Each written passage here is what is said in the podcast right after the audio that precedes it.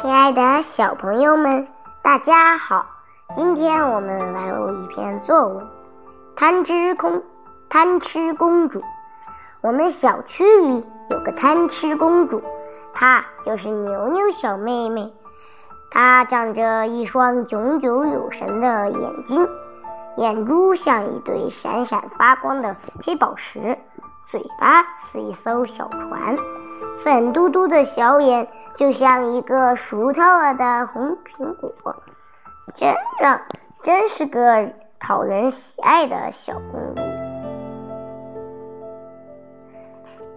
没多久，他就看见了糖果，马上把它拿过来，叫我帮他撕开。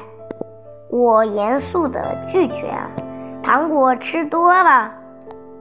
肚子会痛的，我赶紧把糖果藏起来。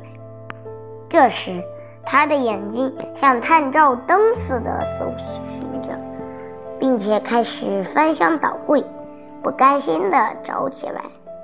可是找不到，到，他就只好求我。此时我正在写作业。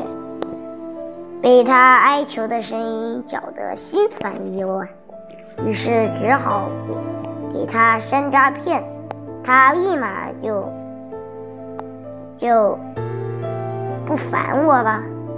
牛牛小妹妹，贪吃公主，吃我的零食不付我钱，真是一个不折不扣的免费顾客。好了，今天的故事就到这里了。让我们下期再会，拜拜。